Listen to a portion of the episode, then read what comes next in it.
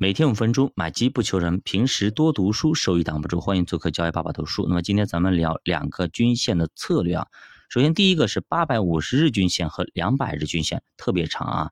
之所以呢是八百五十日啊，是因为呢这刚好呢是三年半。哎，我们以前有讲过，三年半刚好是一个啊是一个周期，叫什么周期呢？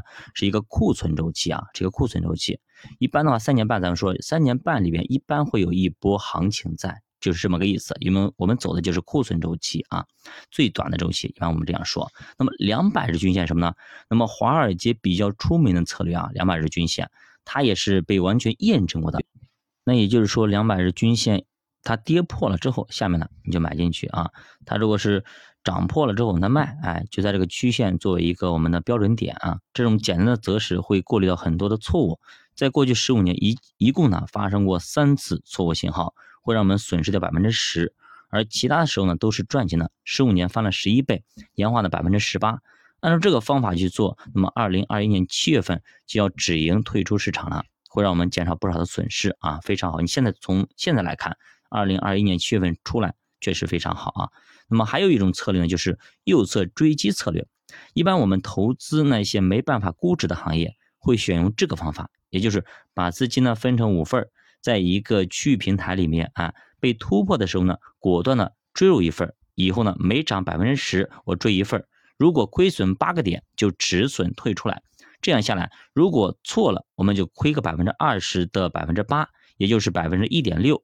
那么这就是你每次追击的风险。而一旦对了，你可能会翻好几倍。所以呢，无数次小的错误、小的亏损。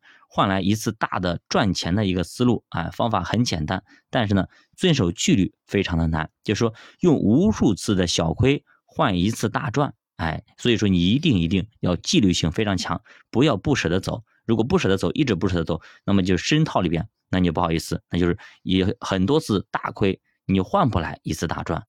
那作者也说，虽然他不看好技术分析，但是有的时候呢也会用啊，比如说天量、地量。固比均线这些都在用啊，其实作者比较喜欢用固比均线，我个人比较喜欢啊，比较喜欢用六十均线来做来替代啊，可以替代的。那当然你喜欢这个，你可以去设置一下，我在那个节目里面也给也给大家介绍过啊。如果大家想自己去设的话，到时候方法你跟我来要，我这边有一套方法可以教大家怎么参数设置进去，直接就可以了啊。那么怎么说呢？呃，就是这些东西呢，我们要会一点啊，不要不会一点不会，因为我们。不仅仅只是把把它拿来当做一个操作的一个指标，另外呢，我们可以拿来看作一个市场变量啊、量化等等这些东西，我市场情绪的一个指标。哎，我们可以把它拿拿来这样去用，因为我们懂得了游戏规则，我们会干得更大一点、更远一点、更准确一点。因为市场大部分时间啊，都是技术是无效的，都是价值有效的。估值有效的，对吧？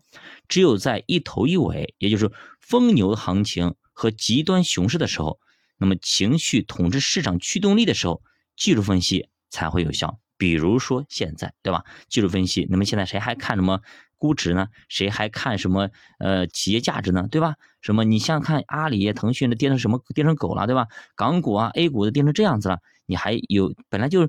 只，比如它它值一千块钱了，现在已经跌成只值四百块钱了，对吧？它就跌成这样子了，它值啊，它确实值啊，但是呢，就是没人出价，那这个市场已经完全失效了，对吧？没有信心了，所以这个时候大家现在你看都是在看量，对吧？看交易量，看活跃度等等等等，现在没人去看价值了，对吧？没人去给你分析什么东西了，因为现在你闭着眼买就可以了，因为都便宜了，整体市场全部被做杀了，都便宜了。